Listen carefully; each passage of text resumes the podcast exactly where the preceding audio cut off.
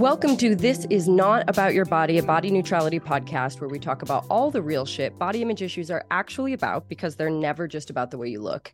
I'm your host, Jessi Kneeland, and today I have with me anti diet dietitian and body image coach Mya Kwon. I found Mya on Instagram where she goes by the name at foodbody.peace and immediately felt resonance with her work and I know y'all love it when I have experts on here to talk about food and eating because our relationship to food is so tangled up with our relationship to our bodies. And moving away from diet culture is often the hardest part of the body neutrality journey. So, I'm really excited to talk about food guilt, food rules, and food police today, especially with the holidays coming up. So, welcome, Mya. Thank you so much for having me. Yeah, I'm really excited. Um, I'm going to have you start with the basics. Just tell me a little bit about yourself and the work that you do. Yeah. So, I this is my second career actually and when I was in my corporate world and a workaholic nutrition was something that never really crossed my mind until I was really burned out after 7 years of really not mm. taking care of myself. My eating was all over the place. And you know back in the days in college and growing up i had my fair share of you know trying all the fad diets and things like that. But when i got into nutrition um, I never thought that I would end up doing the work that I do now. I thought I was going to tell everyone to stop eating sugar, eat all their quote unquote like healthy foods. And right. it was really fortunate how I stumbled upon the world of um, anti-diet approaches. That was in my uh, second year of my grad school, where I got to do a year-long adolescent medicine fellowship um, in the area of eating disorders, helping teenagers um, across all spectrums of eating disorders and body image difficulties. Um, heal their relationship with food and their body and really were was got the opportunity to be trained by some amazing anti-diet dietitians. And that's when I was first introduced to the world of things like intuitive eating, health at every size. And it was quite fortunate that I had that exposure before I actually got my license as a registered yeah. dietitian. Because usually um, the dietitians who I meet who do get into the space were didn't start off in their career in this place and yeah. only found um, kind of the problems with weight bias um, as they were doing kind of weight loss work. And I never yeah. had to do that, which was so fortunate.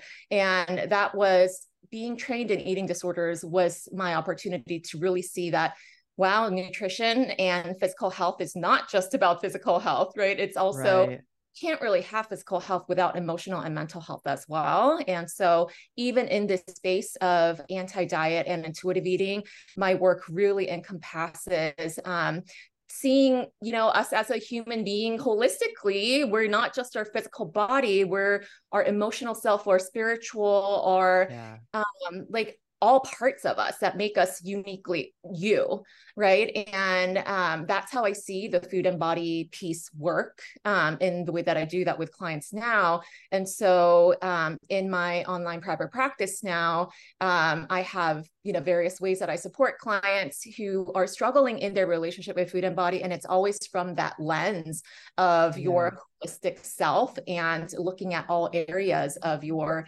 physical emotional mental spiritual being so this is something I really love about your work because I think there are so many people in the intuitive eating anti-diet space. There's tons of people who put out really great content about, you know, uh, all of the topics around food and eating, but I don't often see those same people acknowledging the role that the deeper issues play, like the shame, the fear, the identity, unmet needs, all of those things.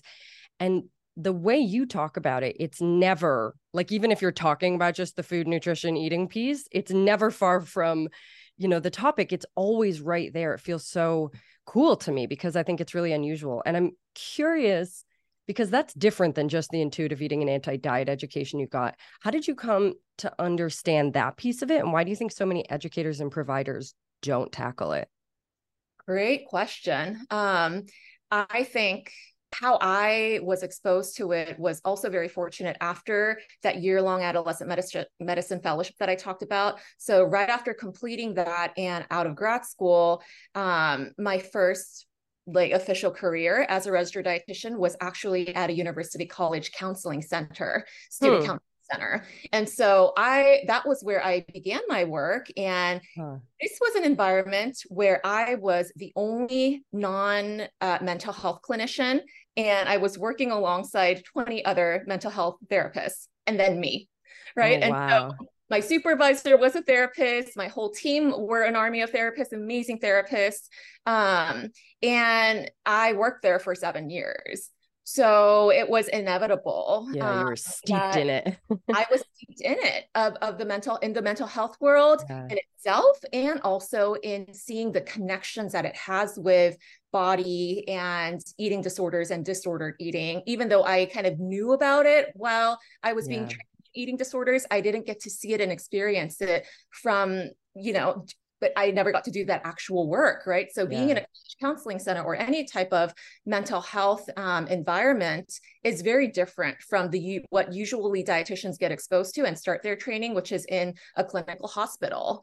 Um, and so, right. and in our training as dietitians, we really don't get any education around mental health at all. I can't remember a course in grad school that touched upon that. I mean, maybe we had yeah. one hour of eating disorders and one hour of intuitive eating, but even then, you know, that wasn't enough time to really touch on the deeper, uh, deeper layers of the yeah. difficulties that I often get to talk about in my work now. And so being in that environment, you know, I got all the same trainings that the therapy, all their continuing education mm-hmm. training um, all the different counseling modalities.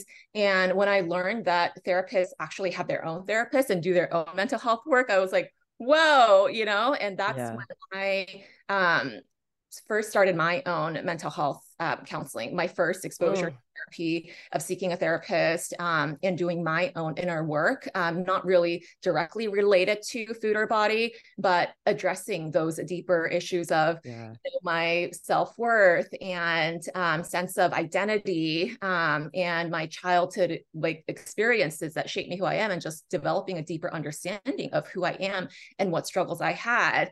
Um, and as more and more as I started to, you know, attend to clients um, in that environment and getting to work very closely with therapists and often my, my student clients would be yeah. seeing me but also seeing a therapist who was working right next door in the office and i got to collaborate them with them you know in real time almost and so yeah. it was a really rich experience to not just have a deeper understanding of the work um, pertaining to food and body directly that i was doing with my clients but also getting the insight um, that my colleagues were able to provide and sharing the work that they were doing with you know my clients. And so yeah. it gave me that um multidimensional perspective oh, that is amazing. I love that. Yeah and um, that was also um, my first time that I got to do group therapy, facilitate group therapy with my therapist colleagues. So wow my current online signature course um, which i often like introduce it to my clients as it can feel like group therapy because it's mm-hmm. kind of a mm-hmm. hybrid of group therapy and online coaching um, the that model first came from um, the experiences of facilitating um, group work with my therapist colleagues you know first back in 2016 yeah. and it has evolved over time so i think that time period um, of my professional career deeply influenced my work and who I am and just yeah. how I am clients. Oh, I love it. Um, so I've seen you use a tool to help educate people on the fact that your relationship to food actually has deeper roots and issues underneath. Um, can you describe that tool, the iceberg tool, and how you use it? I yeah. So I wish I could give proper credit to where I first um, picked that up. It was probably back in those days when I was getting first trained, but it really resonated with me. And I think it resonates yeah. with so many people. So when we have food and body struggles, there is kind of the surface of the symptoms, which I see as the tip of the iceberg. That's what we see um, and is mo- more evident of what's going yeah. on. That can be things like, oh, I hate my body. Uh, oh, I I must control food. Um, I'm restricting and binging. And so these are things that people are usually aware of that's happening that you know that they know that it's not serving them but it's hard yeah. to hard to change it's the things uh, they google too and like yes, seek out help with how yeah. do i fix binge eating how do i fix body image um, but but what a lot of people don't understand or not yet aware of is what's underneath that iceberg because underneath the iceberg is uh, the tip of the iceberg is this deeper you know, part of that iceberg that is actually fueling these surface level of the symptoms that we yeah. see and so, for instance, with something like binge eating, um, it could be being deprived of uh, like not having your needs met, whether that's physical needs of not eating enough because you're restricting, mm-hmm. or unmet emotional needs of not knowing how to cope with negative emotions, or having very difficult, you know, depression or anxiety, um, or having really difficult yeah. um, relationships or any other circumstances in your life that you don't know how to control that then get the body or the food somehow becomes the scapegoat of something yeah. to control and distract yourself from.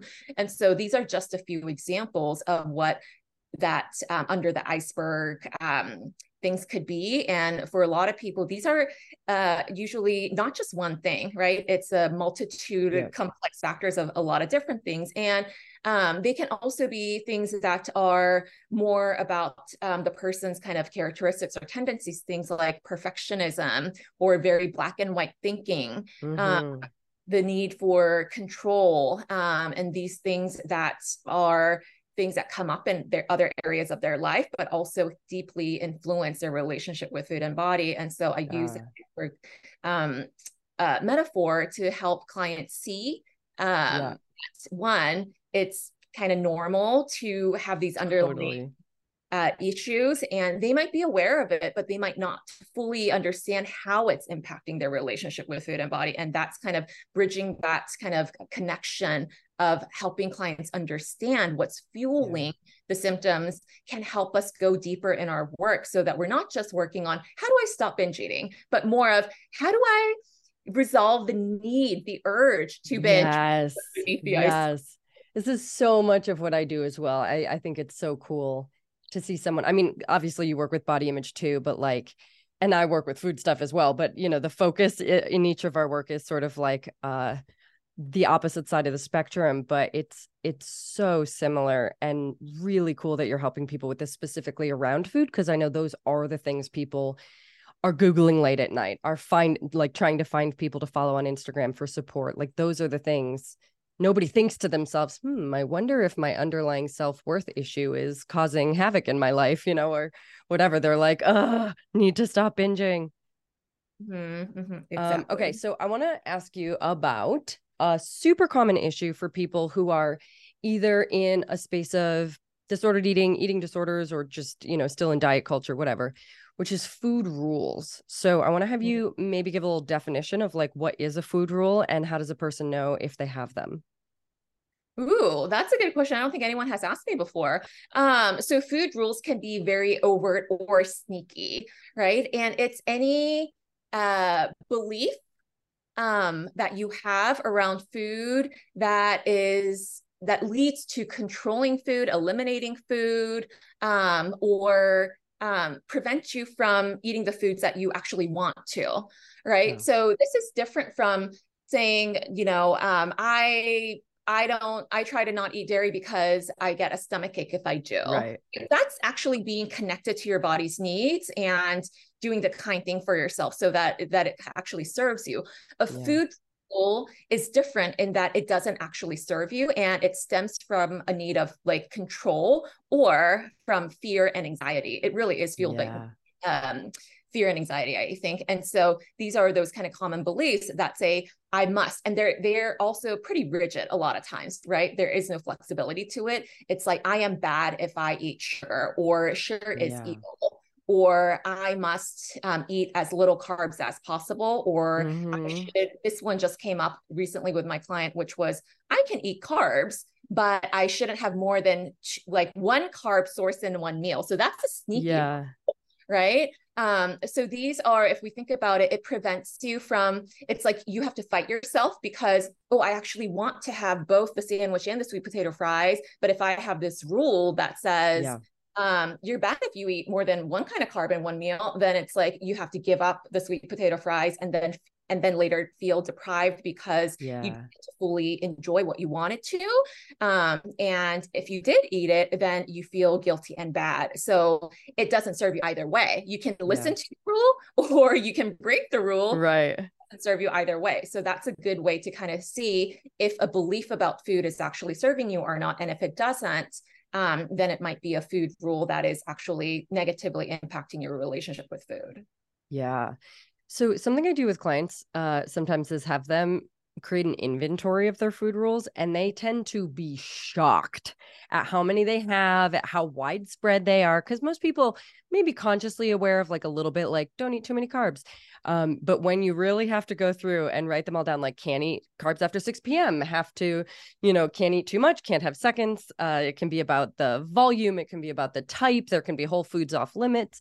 Um, like all of these things a lot of times people are not even really aware that they're constantly following them. Mm. So mm-hmm. I'm curious in your experience, where do they come from? If people aren't consciously thinking to themselves, these are the rules I must follow all the time, what's going on with that?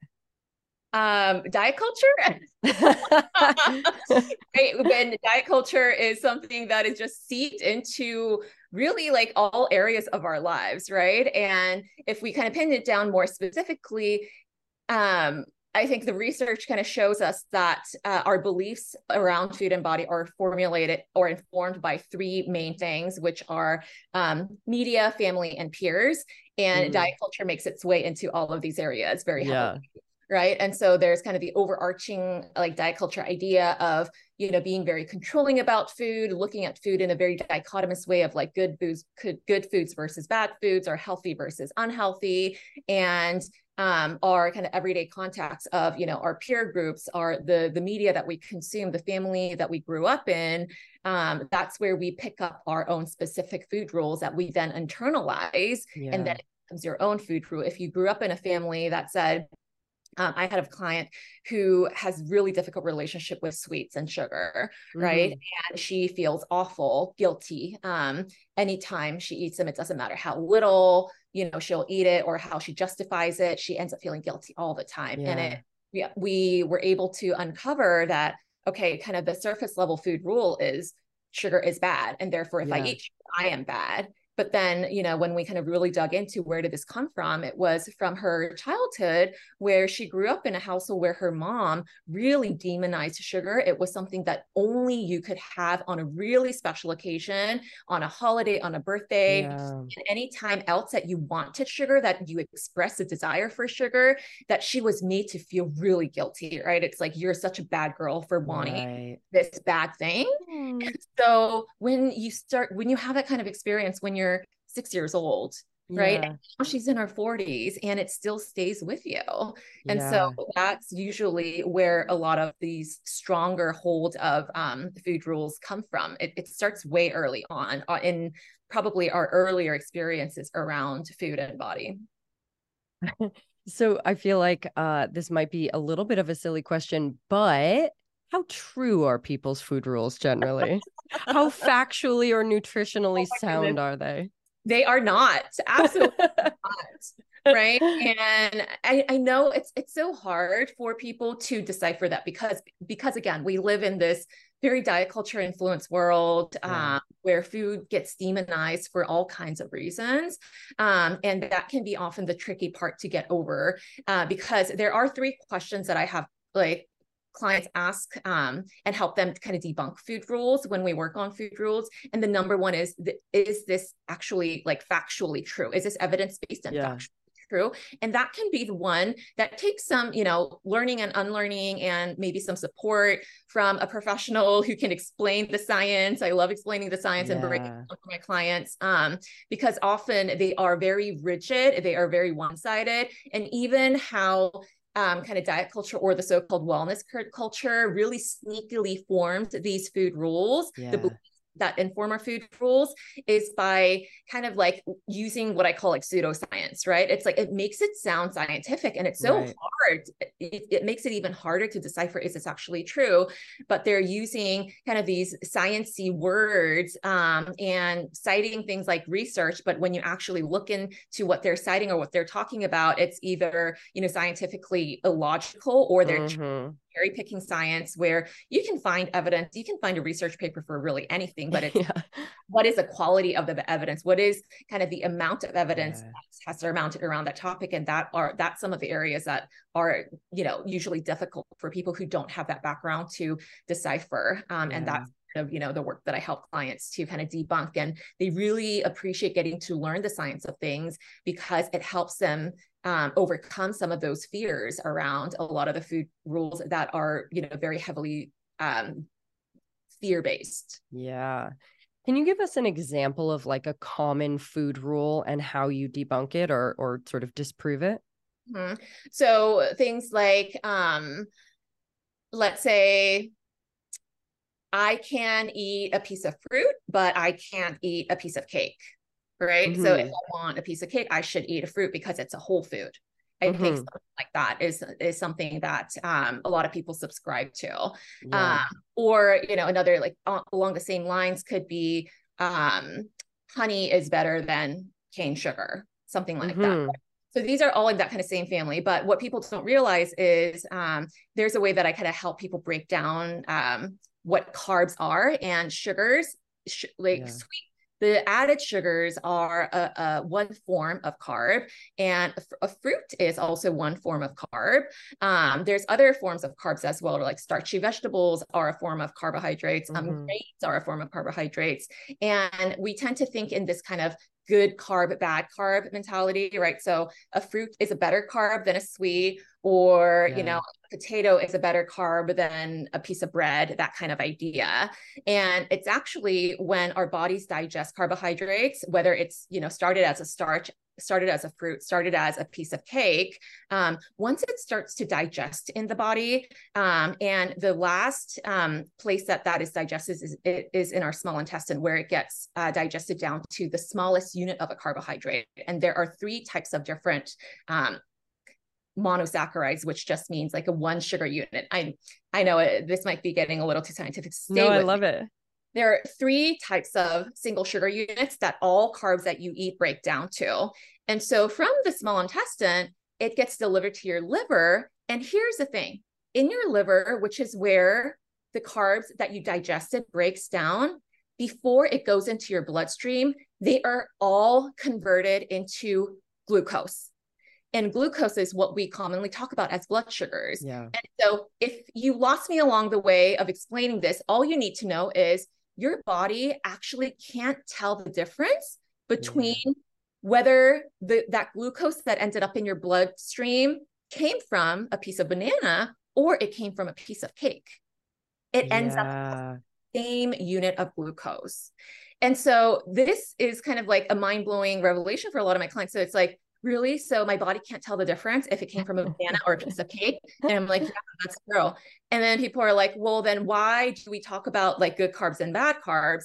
And the reason is because in a banana, there are other added nutrients that maybe the piece yes. of cake doesn't have. So there's a little right. bit more fiber, there's a little bit more potassium, and you know that's great. But that doesn't mean all the carbs we eat has to be that way, right? Because yeah. a carb is carb, and they all provide us with energy that's the carb's number one job to provide us with energy. And so that's yeah. why we have to eat enough carbs in every day.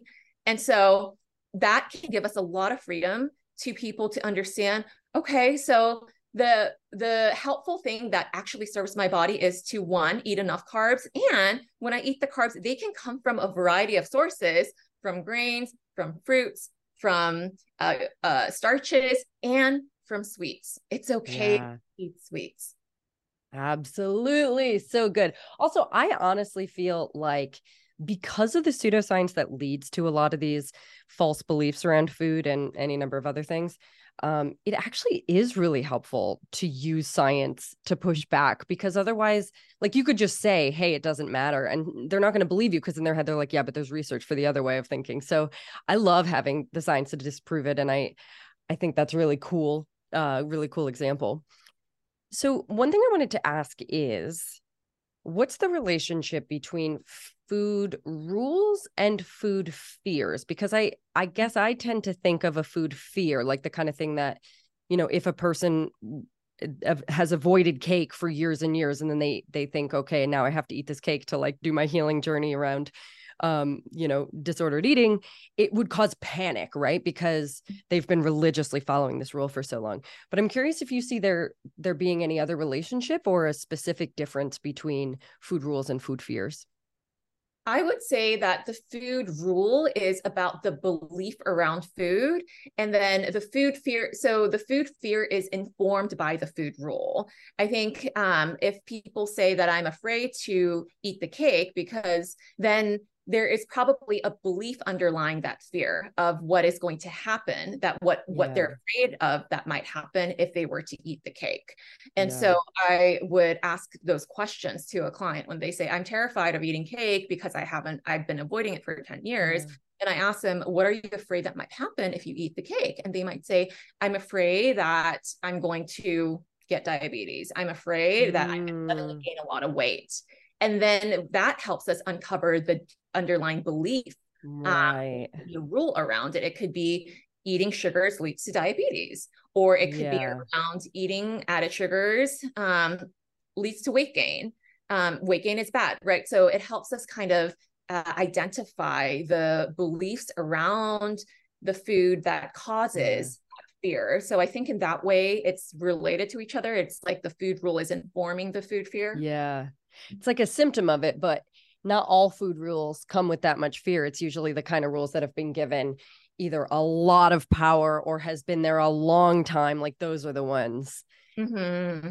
And so, I have yeah, clients like I often have clients rank their um their food ah, rule hierarchy uh-huh. in like a pyramid format where the bottom of the pyramid could be um, the food rules that are less scary, like you said, the ones that are not ridden with so much fear. It's like yeah. it's there you're you're aware that i shouldn't eat after 8 p.m but if i eat after 8 p.m i feel a little guilty but then i can get over it kind of uh-huh. thing right but then at the top of the pyramid as, as, we go higher on the pyramid hierarchy it could be at the top of a pyramid they are the ones that are attached to a lot of fear mm-hmm. like you know eating more than one dessert a day yeah. is going to ruin my health and like uh-huh. anytime you eat more than one dessert, you're terrified and you go down like a negative spiral that I'm going to get unhealthy and this is going to happen, that's going to happen.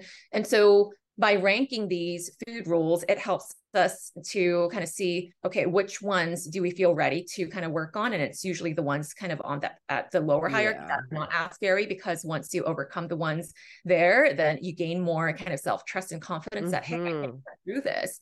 And then build up to um, feeling that courage to tackle the yeah. ones that are on top.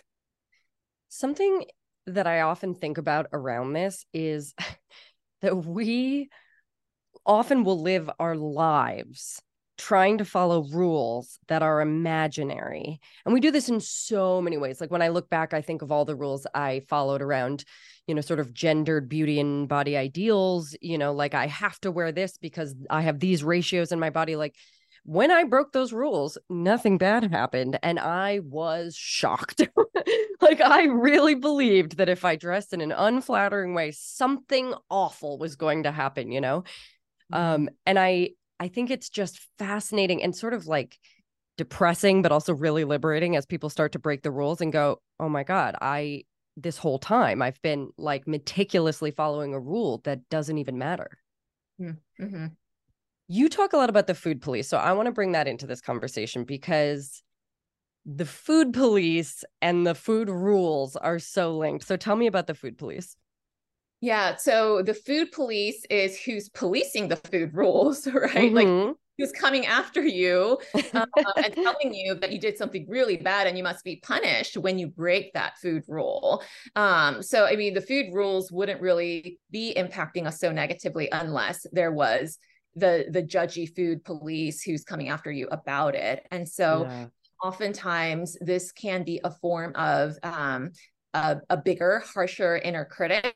Um, so I see the food police as part of an inner critic that a lot of people have because a lot of clients I work with are such amazing, compassionate human beings, and they are have so much kindness, yeah. compassion, and patience for others, but not for themselves. Yeah. Right. And, and when this show up in their own lives in the area of food, um, it's a really nasty and mean food police voice. And so whenever, you know, they break those so-called food rules, then it's this yeah loud voice t- saying, you know, you should be ashamed. You're so disgusting. Now you have to go compensate. What are you going to hmm. do? You know, are you going to, how are you going to add in another run? Or now you have to stop eating this for the rest of the month, whatever it might be. It's this constant loud chatter voice that is happening in their internal dialogue yeah. when they break these so-called rules and it can really send people down a spiral. You know, it's not just about that moment that you eat the cake, but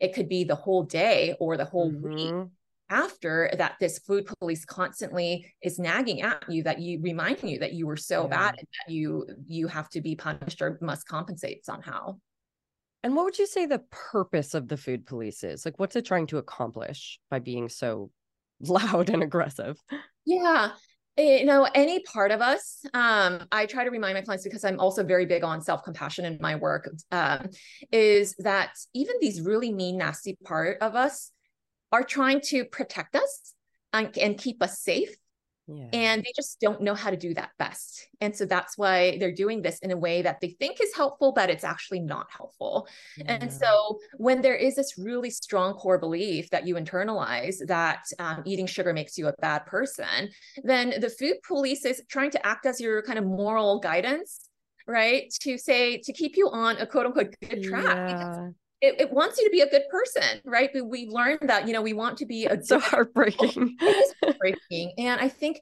being able to kind of look at it from that lens can help people see like, oh, okay, right? Like it doesn't mean it's me um being inherently like broken or that i'm a really like nasty person inside because you're absolutely not when we look at how they treat other people yeah. but it's this kind of um in a way it's just like twisted moral compass because the rules that they are trying to enforce on you were not true rules to begin right. with because they're not actually factually true and they're not serving your overall well-being because it's actually um, damaging your relationship with food. It's damaging your mental health. It could be damaging your physical health. Um, yeah. and so I, I i like to put it in that light that it's trying to keep you safe but it doesn't know how to best do that. Oh Yes. I sometimes will use the uh an analogy of like a helicopter parent where, you know, we can recognize that a parent who is keeping their toddler from like ever falling down or whatever is just trying to keep them safe. Obviously, it comes from a place of love, but we also recognize that that's going to do harm to the kid who's never going to build resilience and trust in themselves, right? And it it is so self-protective and so misguided. And when you don't know that, it can feel like it's just you, that you're a horrible, mean person. Yeah. And it, it really is powerful to have that different perspective. Um, yeah. I use a similar analogy of a tantrum throwing three year old kid. you do it from the other perspective. yeah, from the other perspective because I, I, I often talk about this like the two parts of our brain, which is you know on the frontal part of our um, prefrontal cortex is our CEO brain. That's where your logic and information and all the knowledge, like the smart you, is up there. And then in the back of our brain is our what I call the scaredy cat brain, and that can that's actually the scaredy cat brain is what's triggered and where the food police is coming from because it's like, hey, right. you did something wrong and that's not good, but we need to like keep you safe, so we you got to go back being good but it's coming from this place of fear that something bad is going to happen and so it can be like this tantrum throwing kid who doesn't know what they truly need maybe what they truly need is assurance yeah. um, or affection or Ugh. to tell them that i love you and you're safe but they don't know how to communicate that need so they just throw a tantrum I love that. So if we can see it in that way, like when the food police acts up, that mean or bully acts up, it's like, whoo, hey, I hear you. I know you're trying to keep me safe, but this is actually not helpful. And yeah. here's a different way that we can look at this. Um, and you don't have to keep doing that, right? When we can talk to that part of us in this more gentle way, then it can help like calm it down a little bit and it yeah calming the the tantrum throwing kid down a little bit. And when we calm down, then we can access what we know up here. So even when I walk clients through the science of carbs and sugar and all that good stuff, it's like when the scaredy cat brain is acted up when the food police is being really loud you can't access that information right this scaredy cat brain part of you just hijacks your whole brain. And so it's first by using you know um, a bit of self-compassion and this nurturing voice to calm that part of you down and then you mm-hmm. can calm down and be like okay i'm in a better headspace now. My heart is not beating at you know 100 miles per hour anymore. Mm-hmm. so now let's think about this. Is sugar actually killing me? And then it's like right. oh wait we just learned that your body can't tell the difference with whether it came from a banana or a piece of cake.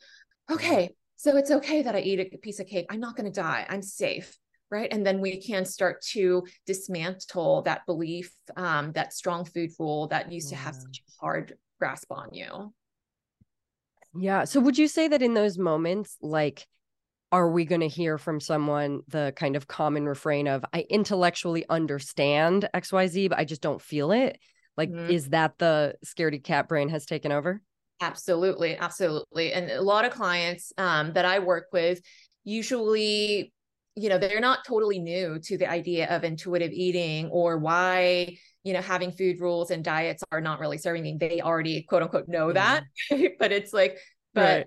what i know is one thing and what i feel is a different thing. And where why is there that disconnect between what i know and how i feel? And it's yeah. because when you're so activated, when that scaredy part cat part of you is so activated all the time, every time you feel like you're doing something bad and wrong with food, then you don't have that space to yeah. actually, you know, try something different from the new knowledge that you learn because your body is just on adrenaline yeah. and, you know, is just going to focus on that fight or flight response, which is what yeah. what is happening when you're in that, you know, scaredy cat brain mode. Um, and so it, it starts with, you know, being able to practice that self-soothing and a lot of times that's that's a part that's difficult for a lot of people because they've been mm. stuck in mm. that pattern of not knowing what to do when that yeah. uh, when when that food police triggers the scaredy cat brain and that's a value in you know working with a coach or some kind of provider who understands this who can who can create that safe space for you while you yeah. try to patterns and and and kind of rewire your brain to create a different response around these rules yeah it's also like another counterintuitive thing in this is that the shame you feel and the all of the stuff that comes in the wake of judging yourself for having an inner critic like trying to reject your inner critic and make it shut up actually activates your system further and makes exactly. it harder to bring all of those you know sort of conscious parts of yourself back online absolutely it's like people often say, I feel guilty for feeling guilty. Yes. Yeah. Meta guilt. yeah. And it's that, you know, any type of that uh, inner critic response doesn't really serve us in any way, right? Yeah. It doesn't serve us in healing our relationship with food and body. It doesn't serve us in helping us feel better about ourselves or connecting to our body, because that's also an often barrier for people to um, really work on their relationship with food is because yeah. they're, they're so detached from their body because you know, it doesn't feel safe to be in their body when they are triggered in that way 24 yeah. 7, right? You want to run away from it, you want to disconnect from it. And so, um, yeah, that, that part can absolutely be difficult. And I, which is why I think when someone says that they have either a really loud food police voice or that they have um, you know, a mean inner critic, or they don't, they're so flooded so often that they can't um, they can't access the knowledge that they know, yeah. then the the work that they need to start on first is um, developing those self-soothing practices and accessing that uh, compassionate, building more self-compassion yeah. in themselves, which is which can be done, you know, by working on it introspectively on your own, but also can be really helpful when you can have someone who who you can channel that to safety through. Mm-hmm also so body neutrality is my whole jam but i i really it would be more accurate to say like everything neutrality mm-hmm. um because emotions are absolutely a part of that and cutting off the spiral where you're like i'm freaking out and then you go, but it's okay for me to freak out. There's no spiral to follow, right? If you say I'm freaking out and it's stupid that I'm freaking out and I have to stop freaking out immediately, like you're going to fall into a spiral. So I love this kind of neutral, compassionate, accepting lens going into those parts of yourself and saying, I see that you're trying to do something. What do you need? Yeah you, I, I, love that point that you made about you know feelings and emotions because it's often trying to avoid the quote unquote negative emotions or it, that causes more of that problem right? Like yeah. you don't feeling guilty or you, you feel guilty about feeling guilty and that creates further guilt. Um, you feel shame about your body and it's like oh but i shouldn't i should embrace my body. And then it's like but i can't. Yeah and I feel ashamed even more. And it's like not being able to acknowledge and accept um, or get yeah. curious about what that quote unquote negative feeling is actually about. Yes. Right? And so when we can stop judging the guilt and the shame and start to get curious about it, of like, ooh, I wonder what this is about. And that's the lens that I love looking at emotions through with my clients, where um, it's so strange, um, where once I read, I don't I don't remember where I read this, but it was talking about it was making a comparison to emotions with our physical sensations. Mm. And so, you know how, you know, we have these different sensations of taste and smell and touch, and some of them can be unpleasant, right? You can smell something beautiful, you can smell something really rotten. You yeah. can you, there can be a really good like tactile feeling or you can burn your finger on a stove and that really stings and hurts but when we have these like negative like negative physical sensations of smelling something really bad or you touched a burning stove, it doesn't feel good, but we don't really kind of like judge ourselves for smelling something bad, right? It's like, oh, that's mm-hmm. not bad, but it's like I'm bad for smelling something bad. We don't do that, you know, yeah. and like some a burn is actually helping us because if we're like, oh, that that that's hot, then it helps you have this reflex of yeah. you know protecting yourself from hurting yourself further. So any type of sensation, physical sensation, is actually information for us. It's not good or bad. Yeah. And what if we look at emotions in that same way? like yeah. no emotions are good or bad but it's just just how physical sensations are a way that we feel the outside world what if our internal emotions are a way to give us information about our internal world and nothing yeah. is bad and it, it, like looking at it in this way it can help us kind of create more curiosity of like oh i wonder what this guilty feeling is really about yeah oh, this shameful feeling doesn't feel good and what what does this mean where did this come mm-hmm. from when we can be more curious about it than to try to run away from it or stuff it under the rug sweep it under the rug yeah. or judge ourselves for having it right? Then we can actually work with it and maybe learn something more about ourselves mm-hmm. and take care of ourselves better. Absolutely. I actually have a self study course called Make Friends with Your Feelings because that's Ooh. like such a big piece of the work I do. Um, so now that we're into the emotional realm, I want to ask about the other major issue around food, which is food guilt. Obviously, we've already kind of seen a little bit how it links to food rules, food police, but I'd love you to give a definition of what food guilt is and what causes it. Mm-hmm. So, guilt is something that says you did something wrong right? So it's like this moral police. And so I would say, excuse me, I would say food guilt is a result of um, breaking the food rules and the food police prosecuting you. and so it's this um, lingering like feeling, the result of you did something bad. Yeah. Um and it it it it starts to bring this kind of moral lens to like who you are. It's like i'm a bad person because i did something bad. Yeah. um and it when we feel this food guilt it is so easy to um kind of go down a spiral because now you have to kind of redeem yourself to be good. Um mm. and in reality right like food is not a good or bad issue to begin with right you know so it's like it's a very um it's a very twisted moral compass that we have mm-hmm. you know like mm-hmm. having morality as a human being is a beautiful thing so that we can we can align with doing the good things for humanity not hurt, hurt other people um, not create injustices and know when we're doing something that is of disservice to ourselves and others and yeah. and of course correct right food should not fall under that realm right right right and so food guilt is coming from that lens of seeing food as a good or bad lens, a moral lens. In your estimation, can a person experience food guilt without having broken a rule, or is it exclusively when there was a rule that they broke? I think there's always a rule around it because it's like Interesting. why you feel guilty is because you feel like you did something wrong. Yeah, I guess what would you have done wrong? Exactly. So if that there wasn't, the yeah. rule is about, right? Like why you feel bad is because of the belief that informed you're good or right. bad. I feel like the only example I can come up with is, uh, you know, something I see a lot of like intuitive eating stuff saying, which is the only reason to feel guilty about food is like if you stole it from someone else, you know, um, because yeah, that obviously it would have broken sort of a social rule, but not a not an internal one. I'm wondering how many people experience guilt without even knowing they broke a rule. Yeah, yeah.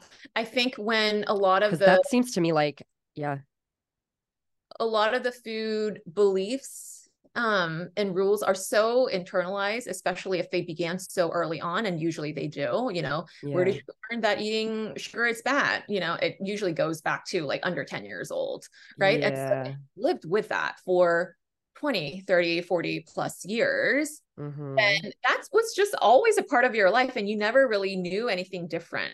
And so, of yeah. course, it's hard to acknowledge when that's always how things had been um yeah. but it, it still doesn't mean it so it makes sense why you may not be aware of it and may not even know that how that belief is actually yeah. you to feel you know to have struggles around food but oftentimes when people are able to kind of identify that and say and be able to kind of consider what there's a different way to look at sugar what there's right. a different way to think about eating carbs then that opens up a whole new world of mm-hmm. how they engage with food, how they think about food, and as a result, resolve that guilty yeah. around food. So when we talked about this before, and I was asking sort of what does the work look like for overcoming a lot of food guilt, you mentioned the um, sort of court system analogy and the inner bully and inner judge. So I'd love to have you talk a little bit about that. Um, so I think I, I use either like food guilt or food police or any of the things that we talked about um, in a way that, you know, whatever resonates with a client the most, because essentially they all kind of come back to the same thing. There is some kind of belief around food. And then there is some kind of like inner judge or bully or food police, whatever you want to call it, that is enforcing the rule. Yeah. Um, and so, and so we may like start with kind of thinking about um, what are the moments that you feel most stressed out and guilty around food so that will give us insight into what that um, what that big belief around food um, that is causing this distress. Guilt around food might be. And so it starts with really kind of dismantling identifying and dismantling that rule itself. And so again like kind of going back to a carbs is bad example um, it's like well what does that carbs is bad like mean? Um, is it I shouldn't eat more than one grain a day? Is it I shouldn't eat more than one dessert a day or in whatever time frame it is? And then specifically working on dismantling that guilt of like why it's okay to eat more than one grain a day because actually your body um, needs a minimum of like 15 pieces of toast each day. Yeah. Right. That is the science behind it. And so that might be the first layer of arming yourself with more info, like true information of what can counter the belief that you have um, and then it then it goes to that next it's not about just like learning information right? It's about actually practicing it out. And so then like creating these small steps to kind of challenge those food rules in real life whether it might be okay the next time that i feel i i really want to you know eat great two you know two bowls of pasta, like both for lunch and dinner, something I never used to be able to do because of this mm-hmm. food rule that I shouldn't eat you know pasta more than once a day then it's like being very conscious of when that like fearful feeling comes up of like oh i'm about to eat pasta for yeah. the second time in this day i'm really scared which is normal because this belief has been here for 20 right. years but i also learned that our bodies actually need a lot more amount of carbs than i thought initially and so mm-hmm. i'm doing a good thing for my body i'm doing a good thing for my body to fuel it with adequate fuel. I'm also doing a good thing for my relationship with food because I yeah. really am craving the pasta twice a day today. And by allowing myself to have it, I'm increasing yeah. my satisfaction around food, right? So to bring in these um, like uh, ways to affirm why what you're doing is something that is actually serving your bigger purpose, which is yeah. to have joy, to have more peace with in your relationship with food. And so then if if and um, in that process to you know try to stay connected to observe like what happens when you eat the pasta like twice in a row like right. are you does it feel you know less scary while you eat it or maybe the first time you try it you still kind of freak out and then it's like ah i did it but i still mm. freaked out and then that's something that we can kind of process through yeah. but the important thing is you you were brave enough to try some try it mm-hmm. right and so it can be this kind of incremental process of um one learning information two kind of practicing uh changing how you you know implement yeah. and work with that food rule so that you can slowly um yeah. start to get over it what i love in all of this is that it's it's a way of helping restore or give someone permission to tap into their own agency and ability to disagree with someone even if that someone is in their own head at that point it, it didn't start there obviously but um yeah learning to disagree with people is a very powerful bit of healing and in i think for a lot of uh women especially it's really difficult to do because we're we're taught that external authorities have all the power they must be right and therefore i must just follow their rules and you're really encouraging people to go i don't know if i agree with that rule let me let me come to my own decision about that exactly it's breaking the good girl complex yeah right? so many women those who like identify as women kind of grew up in this society and this framework that as like what it means to be like a good girl, mm-hmm. right? Like that kind of language is so kind of still seeped into kind of a lot of like females yeah. upbringing um uh around the experiences of who identify as females, right? Like that you have to be like womanly, that you have to be nurturing, that you have to be kind, that you can't be angry, like mm-hmm. these kind of frameworks. And I love this quote that I read from uh, Glennon Doyle's um, Untamed, where it said, she stopped being good so she could be free. And Ooh, I love yeah. Yeah. Like, don't tell me what to do. Don't tell me how I need to be good or bad. Like I'm gonna yeah. be me. You know? Yeah. So I know that we both are passionate about calling in the social justice component of this work, which I feel like what you're describing right now, like I'm just imagining someone like arguing with their food police, being like, hey, you don't get to treat people like that um that that that analogy also you know if you're fighting injustice and oppression in the world why not fight it in your own mind? And also it's the same thing. It is and the same. calling upon that really i think gives people a lot of power and feelings of like righteousness and permission to do that work and cast it off and be like fuck that. Like i'm not okay with being oppressed like that. Exactly exactly. Um and that can be such a bigger why and a bigger fuel to going against the grain of like diet culture right yeah. and you know it, it is about you know it starts with me like it starts mm-hmm. with like our own relationship with food and body but when we start to understand kind of the bigger like the how diet culture fits into this bigger system of oppression it's no different from yeah. you know racism sexism like whatever it might other systems of oppression might be and um there i don't know if you read um sonya renee taylor's the body is not an apology right like that book really um, kind of helped me see that in a in a whole new mm. way early yeah. on in my career um, to really understand diet culture as a system of oppression and yeah. it helps so many clients to kind of see that bigger framework as well it's like this is not just about me but you know just like how what we would like all all the people who are struggling with their relationship with food like and a lot of like women again like if we were to be able to channel this energy of trying to shrink our bodies and control our foods into you know different things in the yeah. world we would rule the world right absolutely like so yeah energy going into how do i stay small how do i stay good how do i control my food yeah. and it's really like heartbreaking and sad if we look at kind of that lost kind of potential in in a lot of ways absolutely um, okay, so you gave me two labels or tools: the compassionate ally and ally and the food anthropologist, and I want to make sure we get to those. So tell me what those are and how you use them. Mm-hmm.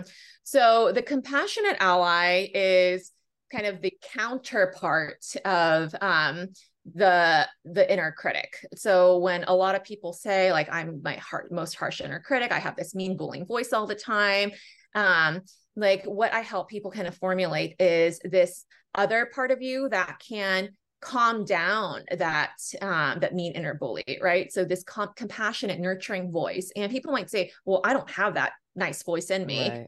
I say, "Well, if you had a loved one, your daughter or your best friend or your partner who came to you and said, "Oh, this is like what I was trying to do. And I ended up doing this. I'm such a failure. Mm-hmm. I'm disgusting. You know, what do you say to them? Do you say, do you agree with them to say, yeah, you're discussing? Yeah. they're like, of course not. You know, right. I would be heartbroken. Like, what do you say to them? And usually their response is something really kind and nurturing. I was like, there's your compassionate voice. Right. Yeah. So it's like capturing that compassionate voice that they already have and practicing using it towards themselves when the mean inner bully is acting up. And so um, in my programs, like we go through this exercise of trying to find the right type of compassionate ally voice that really resonates with each person because it can look drastically different from person to person. And you know, one of my clients had it say, "It's my it's it's my old grandma who you know was 90 years old, sitting on her porch, petting her chihuahua, yeah. and like." Dear, it's okay. Don't be too yeah. harsh yourself. And another client might say, oh, mine is like a diva like Lizzo and saying like, uh-uh, you don't get to talk to me like that. Right. And so yeah. whatever personality type like resonates with you, or maybe you have someone in your life who who gives you um, that inspiration and motivation and strength yeah. when you feel really down about yourself like channel their voice if you mm-hmm. having a hard time finding your own compassionate ally and but by intentionally practicing that compassionate ally voice towards ourselves it can really help counter um, the the impact and the intensity of yeah. the mean inner critic that might be you know that that if you feel like that's constantly on um, kind of the default voice in your mind and so yeah. that can be a really helpful tool to start practicing and that. then on the other hand, um, the food anthropologist is kind of that counter to the food police right? So we kind of talked about it um, earlier about instead of being judgy and policing about our food all the time, what if we get curious? And so the food anthropologist is this curious, you know, adventurer, explorer, like Indiana Jones. I don't know if everyone knows Indiana Jones anymore, right? It's like, let me see what we can find out about this. Um, yeah. Um, so when you have a food police voice going, hey, you did wrong, you broke a rule, it's like, wait a minute, hold on, what's let's see what's going on here. When the yeah. food police says you're bad because you got you stuffed yourself and you got uncomfortably full that means you failed. But the that's where the food anthropologist can come in and say oh hey you ended up uncomfortably full and hey that doesn't feel good but i wonder what happened here yeah. Like, why was it so difficult to find that place where you were comfortably full and stop? And then, like, by being curious, it could be, oh, you know what? I started eating when I was super starving after not eating for hours and hours. And yeah. I start eating when I'm starving, I eat really fast and then I'm not mm-hmm. really tasting the food. And then I miss that point where I feel comfortably full and then I just end up feeling stuffed. Like, oh, okay. So we are really hungry to begin with what if we try to be more mindful of how hungry we get and yeah. see and you know not get here the next time right so Ugh. that food anthropologist just really helps us you know find different ways and and just understand yeah. what's going on better instead of not even looking at it in any other way and going like hey you did bad you did and you yeah. need to be punished because we don't really learn from that if we if we're no. on that good or bad so obviously that sounds much more neutral much more uh kind to yourself. But what I love about it most, I think, is that judgment and curiosity exist on exact opposite sides of the same spectrum. They're mutually exclusive because judging says, I know everything and I have no further questions. I've come to my conclusion and that's it. And curiosity is, I wonder if there's more information. I'm going to go find out. You can't do both at the same time. No, you can't. You can't. Yeah, I love that. Yeah. Okay. So, holidays coming up, obviously this is a super triggering time for a lot of people. Food rules food police food guilt food anxiety so many things come up here. Um, i would be curious to hear if you had any like advice that you give to people who are sort of heading into a space that they know is going to be kind of flaring up their food stuff. Yeah um, I think, yeah, the food, uh, the holidays are a difficult time um, because there's so many more opportunities to feel triggered.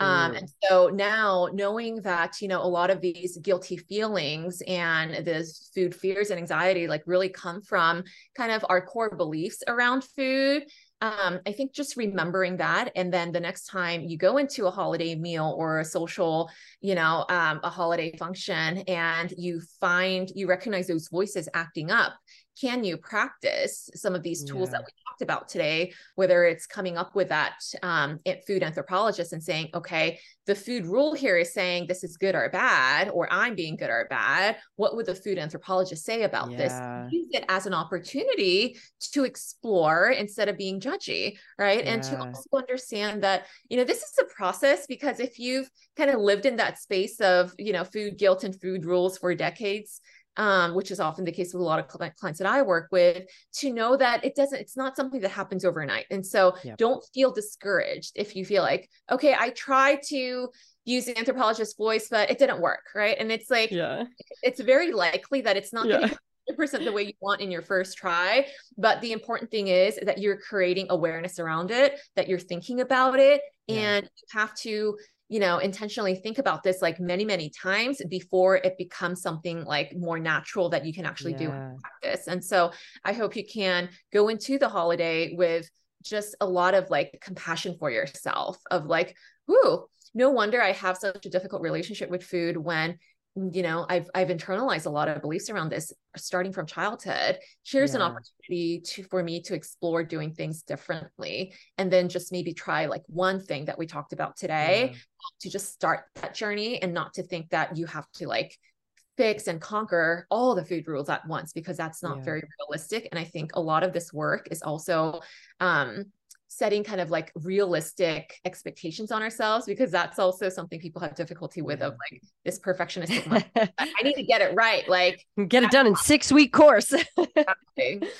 Um you know what I think is interesting here about the anthropologist I'm like very taken with this idea because obviously the food anthropologist mostly is an internal experience of like you and what you've eaten but if you apply that same voice given that holidays one of the big triggering stressful things for people is like seeing family or having comments made on your appearance your weight your body what you're eating i almost feel like you could apply that same lens to your family members. You know if someone says oh i'm so bad i shouldn't eat this or says you know wow you're having seconds like i don't know whatever it is and instead of being like oh i guess that means i'm bad being like i wonder what's going on with them. I yeah. wonder what's going on underneath that comment you know Absolutely. Because when other people say things about that to themselves, or even when they say it to you, right? And you can, if you can see that as, oh, what they say about food or body, whether it's directed at themselves or at me, is coming from their own beliefs about yeah. food body. When we can recognize that and it's like, oh, that's about their beliefs. Yeah. And they are in their relationship with food and body, it has nothing to do with me, then that can help us kind of protect ourselves from the impact of it. Like, yeah.